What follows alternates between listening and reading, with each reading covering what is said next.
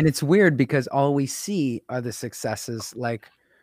uh, you have to embrace your failure and and let it be part of you i i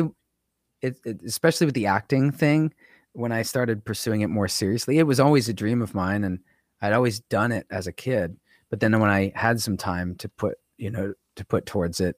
as an adult um you know i i was ready for failure i was walking into these auditions like this sucks this scares the hell out of me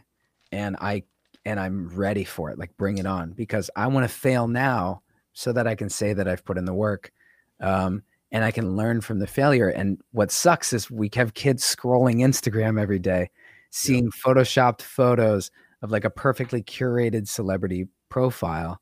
and uh, or influencer profile or something where you know you see like two really attractive people traveling the world and what you don't see are is the debt that they're in from traveling the world, the the hours spent on an airplane, them mm-hmm. getting sick in a in a country that they don't know,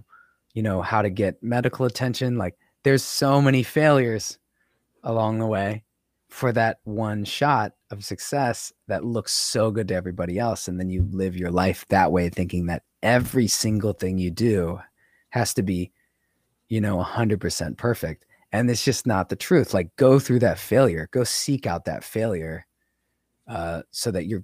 your skin is nice and thick yep. uh, and and and ready for when it when when success comes along